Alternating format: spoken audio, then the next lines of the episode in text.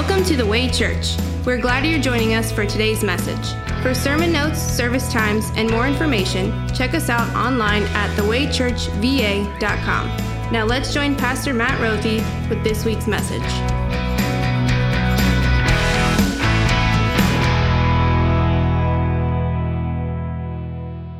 Our sermon lesson this morning comes from Acts chapter 11. This is the account of Jesus' ascension. I want to invite you to open up your Bibles, devices, or your worship guide to page nine. And I want to encourage you to keep your finger maybe in your worship guide because we're going to take a look not just at our lesson from Acts during this sermon, but we're also going to take a look at our other lessons as well. If you would, page nine, Acts chapter one.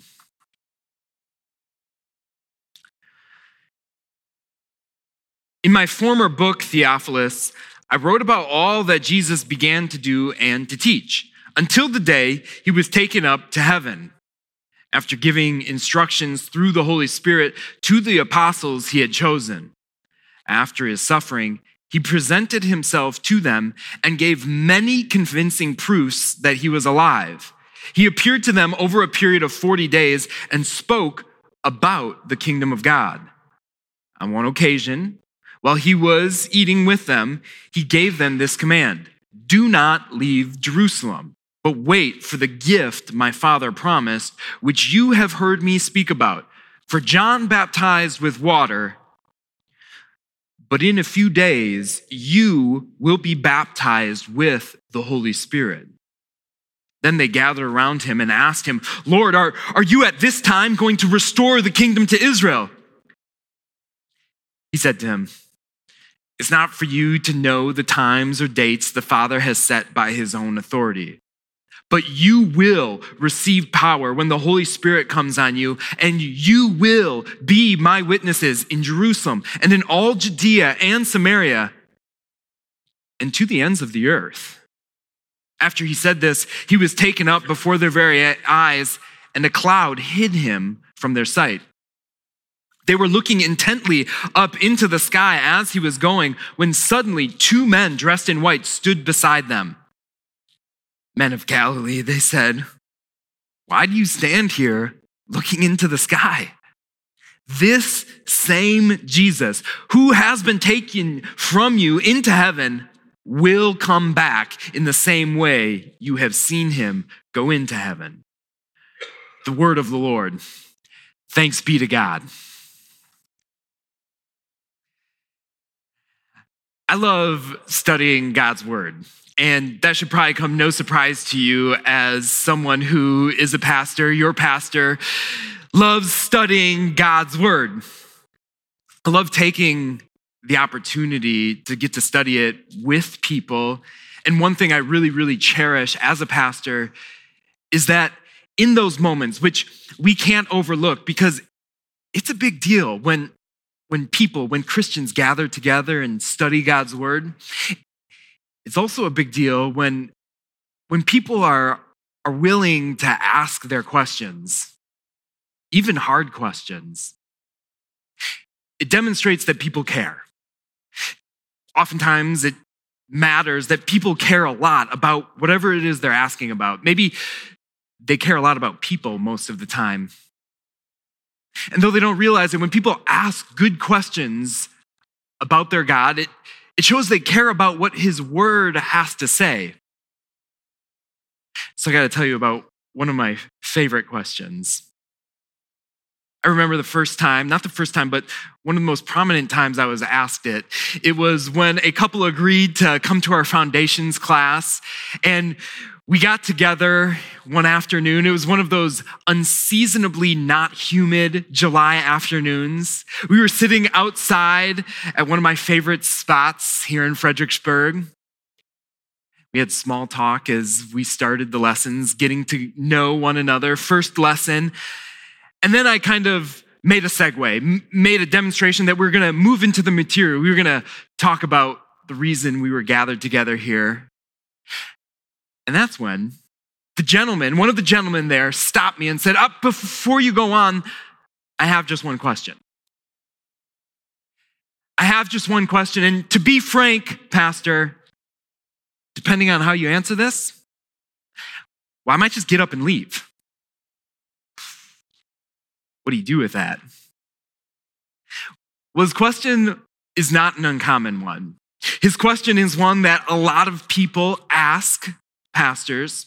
It's a question that usually comes up every time we study lesson three in our foundations class. Those of you who attended last week know this. Those of you who are watching this and taking lesson three in the future know this. The question is this What about people who haven't heard the gospel? What about people who don't know about Christianity? What about those people who, who live on an island in the South Pacific or, or live in a forgotten jungle somewhere in South America? I mean, Pastor, after all, we know this. Romans 10, faith comes from hearing the message. We know that the promised Holy Spirit works through the message of Christ, His Word. He works through His sacraments, baptism, communion, to instill faith. We know this is how the Holy Spirit works. We know that there is no other name under heaven given by which people are saved than Jesus. We know Jesus is the only way to the Father, the way, the truth, the life. So, so what about those people? What about people that don't know about Christianity? What about people in the farthest corners of the world? As he asked that question, I'll be honest with you, the first thing I did was pray. I prayed a lot, especially when there was the ultimatum put on the line. Depending on how you answer this, I, I might just get up. I prayed that, well, the Holy Spirit would give me his words to answer this. And you want to know what I said? Well, I'm not really going to tell you because what I said doesn't really matter. But what God's word says in Acts chapter 1 matters. And it answers the question. Ascension answers that question that is burning on the hearts and in the minds of so many people. And this is why ascension is a really big deal. This is why Christ's ascension into heaven matters, matters maybe even more than Christmas. There, I said it. Because what ascension matters, what ascension points us to, is that Jesus completed all of his work. So, what we're going to do this morning is just that. We are going to look at that question and see how ascension answers it. What happens in Acts chapter 1 is this Jesus rose from the dead 40 days previous on Easter. And then over the next 40 years, Jesus hung out with his disciples. He hung out with those who were his followers. And what did he do? He taught them about what scripture had to say. He spent time with them, giving them proof that he was alive and he fulfilled every promise that ever had been given about salvation. And then Jesus took his disciples to his favorite spot around Bethany in the area of Jerusalem. And there they, they talked about God's word, they talked about the kingdom of God. And he went up into heaven. But before he did, this is what he said. Are you ready? Verse 8. Follow along, page 9, Acts chapter 1. Look at verse 8. It says this but you will receive power when the Holy Spirit comes on you, and you will be my witnesses in Jerusalem and in all Judea and Samaria, and you will be my witnesses to the ends of the earth. Notice what he didn't say. He didn't say, Well, you might be my witnesses to the ends of the earth if you guys could just figure it out. He didn't say to his disciples, You will be my witnesses to the very ends of the earth if you train up enough missionaries and send them far enough. He didn't say, You will be my witnesses to the very ends of the earth if you guys just kind of figure out this, this, the missional keys to success or, or really figure out the, the magic bullet to evangelism. That's how you'll reach everybody. No, he says, You will. You will be my witnesses in Jerusalem and in all Judea and to the ends of the earth. So what about the people who live in islands in the South Pacific? What about people who live in forgotten and foreign countries and, and far off and remote places? What about your own neighbors and friends in this community? Jesus says, You will be my witnesses to the very ends of the earth. Disciples had questions. They had, they had questions before their teacher arose into heaven. And if they had some then, they now, can you imagine? They had more. Jesus, how's that going to happen? Why should we just believe that? But Jesus answers that too. Did you catch the context of, of how and when Jesus gave that promise, gave that command to be witnesses. What we have here in our lessons this morning is, is something rather unique. We have back to back episodes that we all get to watch at once. We're kind of binge watching the ascension this morning.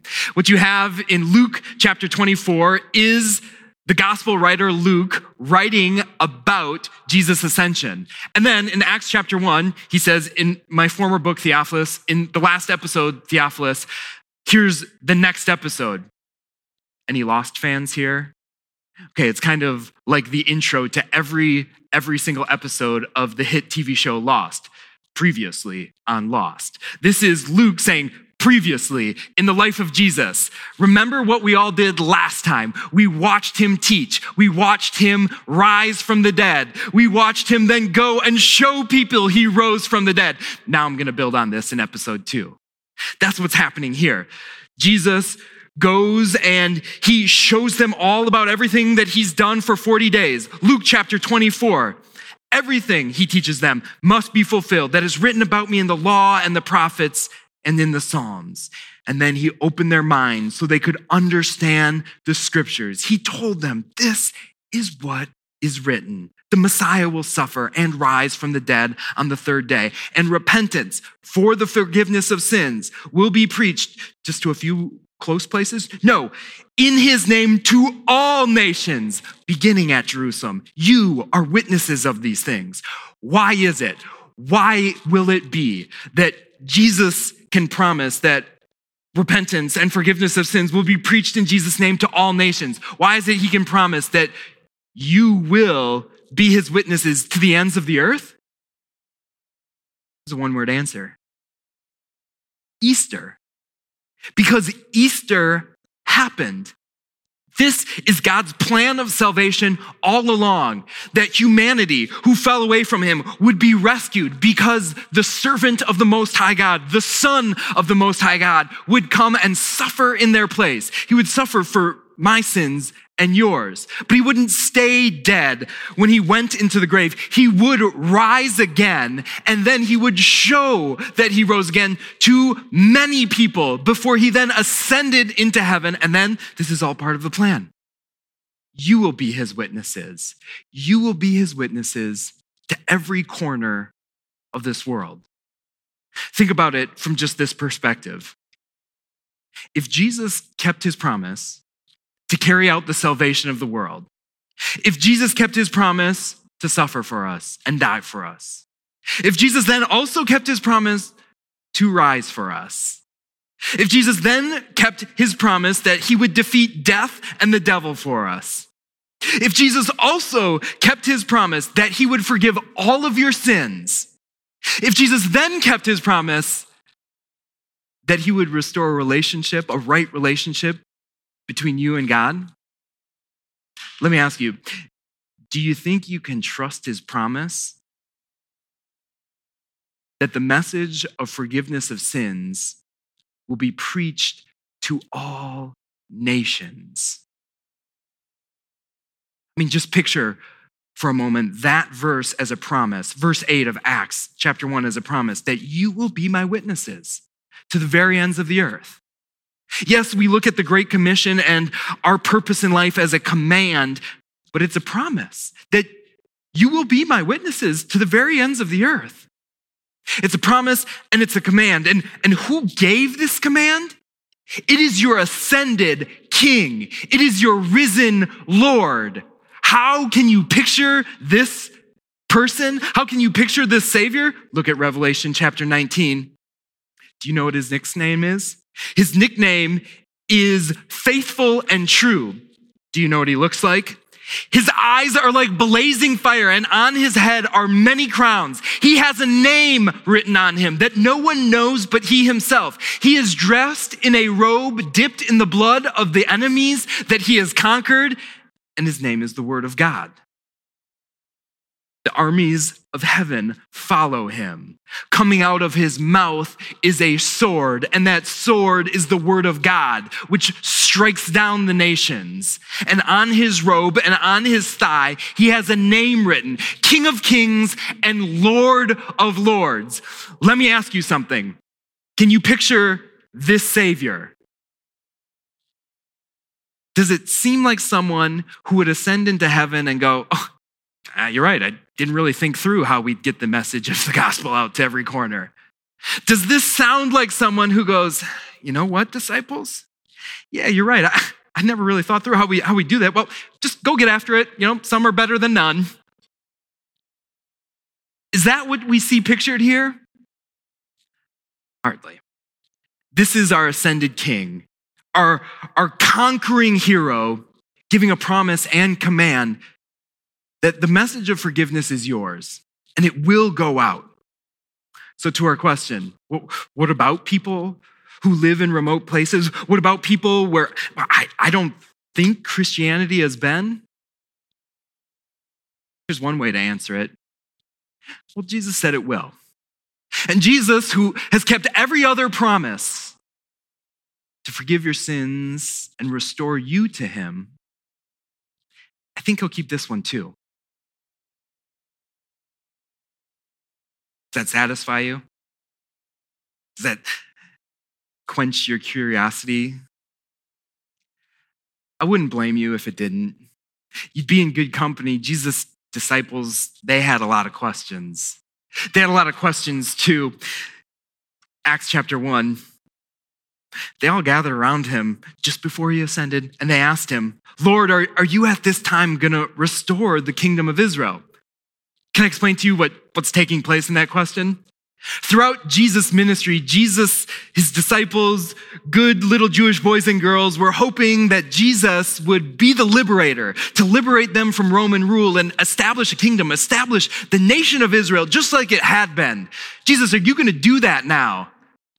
throughout Jesus' ministry, he had to tell them, no, that's not the kind of savior and hero I am. I am your savior from sin.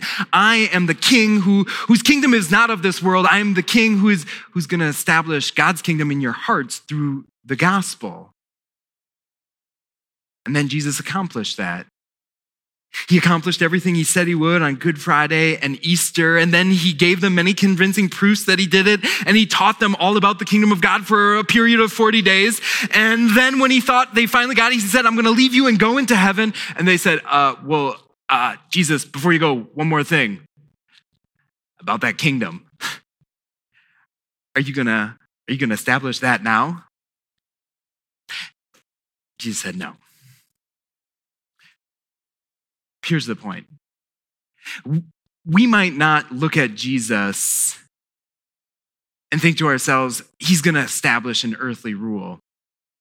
But what his disciples demonstrate is far too often his disciples, they can be short sighted. They can have expectations of Jesus and what he does and what he will do that aren't based on Jesus, but they're based on their expectations based on their own experiences. They can be so narrow minded and think only about their lives and their nation and themselves. I don't think you are wondering if Jesus is going to establish an earthly nation anytime soon. But can his disciples be short sighted? Can you and I be too narrow minded about what Jesus can do and will do and, and even promise to do? Can we base our expectations of Jesus on our own limited experience. You think about the question we're considering what about people? What about people who live in remote and far off places? Does that question reveal short sightedness? But consider it in those terms, also consider it in other terms and, and promises that Jesus gives you. Let's list them. Jesus said, I am going to be with you always. Are we short sighted and think, well, Jesus, how, how can you be with me now when, when I feel like this, when I feel anxious and worried? Jesus said, I have forgiven all of your sins. Can we be too narrow minded and think, Jesus, I, I don't think you've forgiven this one? Can we limit Jesus even when he's given us promises that he will be with you always, that he'll prepare a place for you in heaven, that he will rule all things for your eternal good, and he will never let his church crumble and fall. It's true.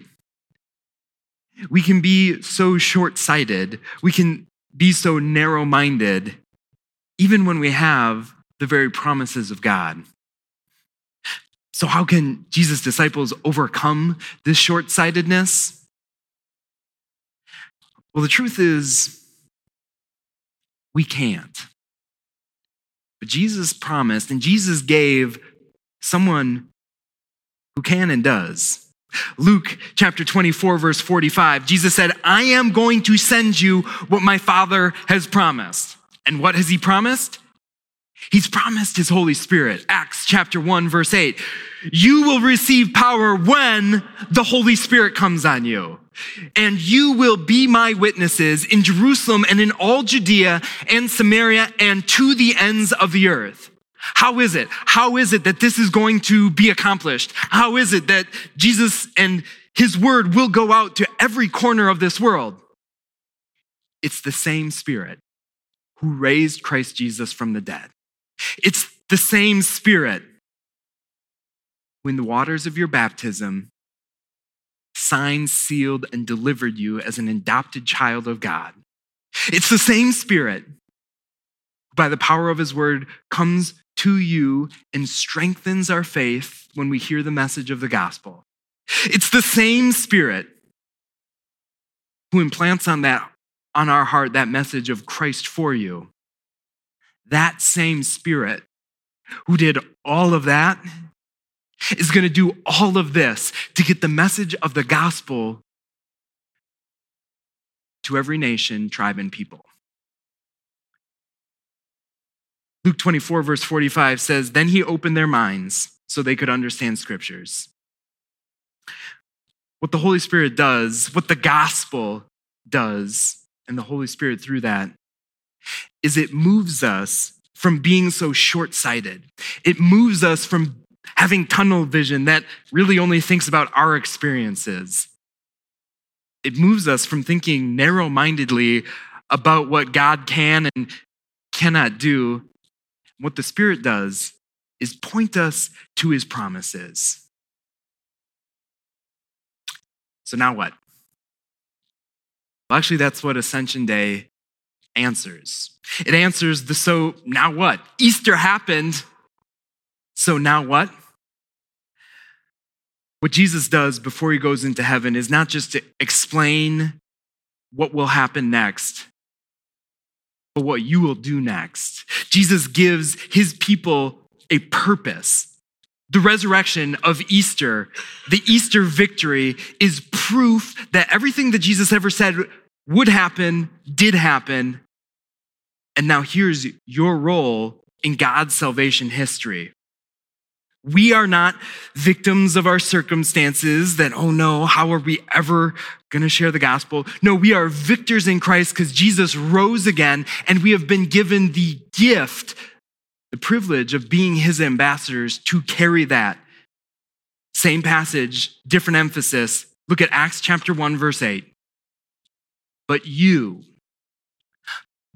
but you will receive power when the Holy Spirit comes on you, and you will be my witnesses in Jerusalem and in all Judea and to the ends of the earth. How is it that that Jesus we read about in Revelation chapter 19, your ascended, risen, conquering king, is going to carry out his promise? It's one word answer. You you and me who know that message of forgiveness will be witnesses of it to the very ends of the earth. And that brings up a whole lot of question, doesn't it? Like, well, we're all here. We all live in the Fredericksburg region. How, how is it that we are going to take the gospel out everywhere?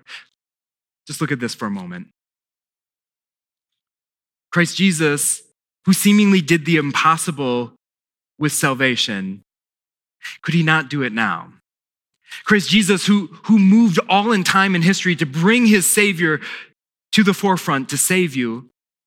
Look at, he's brought about amazing technologies that spread the gospel unlike it's ever been able to before. He's blessed us with, with church bodies, a church body that we're a part of that sends out missionaries and, and translates the Bible and, and sends that out everywhere. Did you know that? Did you know that your church tithes or gives a mission offering? We give our offering to God so that more mission work can be done. You will be my witnesses. You will be my witnesses to the very ends of the earth. There's an old German proverb that says this let everyone sweep in front of his own door, and the whole world will be clean. Think about this. How is it that the gospel will go out? Well, it starts here in Fredericksburg. It, it starts in, in front of our own homes to our neighbors and our friends and relatives. And when we all do that, the whole world will know that they have an ascended, risen king. And it's all because the same God who promised your salvation is the same God who came in Christ Jesus to accomplish your salvation and is the same Spirit who fills you with the conviction, the faith, the trust that He carried out your salvation and empowers you to carry it to the whole world. I think it's interesting that the disciples, they, they needed to be reminded of this, not once, but twice in just 11 verses. Not only did Jesus have to say, guys, guys, trust me, I'll send you my Savior. I'm not going to establish a kingdom here. But did you catch at the end of the verses? There they stood. As Jesus said this, he was taken up before their very eyes, and a cloud hid him from their sight. They were looking intently up into the sky as he was going when suddenly two men dressed in white stood beside them. Men of Galilee, they said, why do you stand here looking into the sky? This same Jesus has been taken from you into heaven. He will come back in the same way you have seen him go into heaven. Twice, the disciples had to have their eyes directed to the promise, to the promise that Jesus gave them to the promises that God's word has for them. And so it is with us. So often it, it's so easy to speculate and hypothesize about how this or that happens. And so what do we do? We, we direct our eyes back to the promises, back to the words of your living, ascended King. You will be my disciples. You will be my witnesses to the very ends of the earth. Every nation will hear this message sins forgiven. When Jesus made this promise to his disciples, the Christian church, you want to know how big it was? It's probably not that much bigger than our church. Can you imagine how, how they tried to wrap their heads around it? Like, Jesus, wait, to, the very ends of the earth, but we just live all here in Jerusalem. How will anybody know? Jesus, his disciples, They couldn't picture it. They couldn't picture Jesus' victory march, his Easter victory going out everywhere. But because of ascension, because your Savior reigns, you can. You can. And just like Jesus' disciples, who after he went up to heaven, they worshiped him and returned to Jerusalem with great joy and stayed continuing at the temple praising God. Well, we can not just stay here praising God, but we can go forth praising God. May God grant it for Jesus' sake. Amen.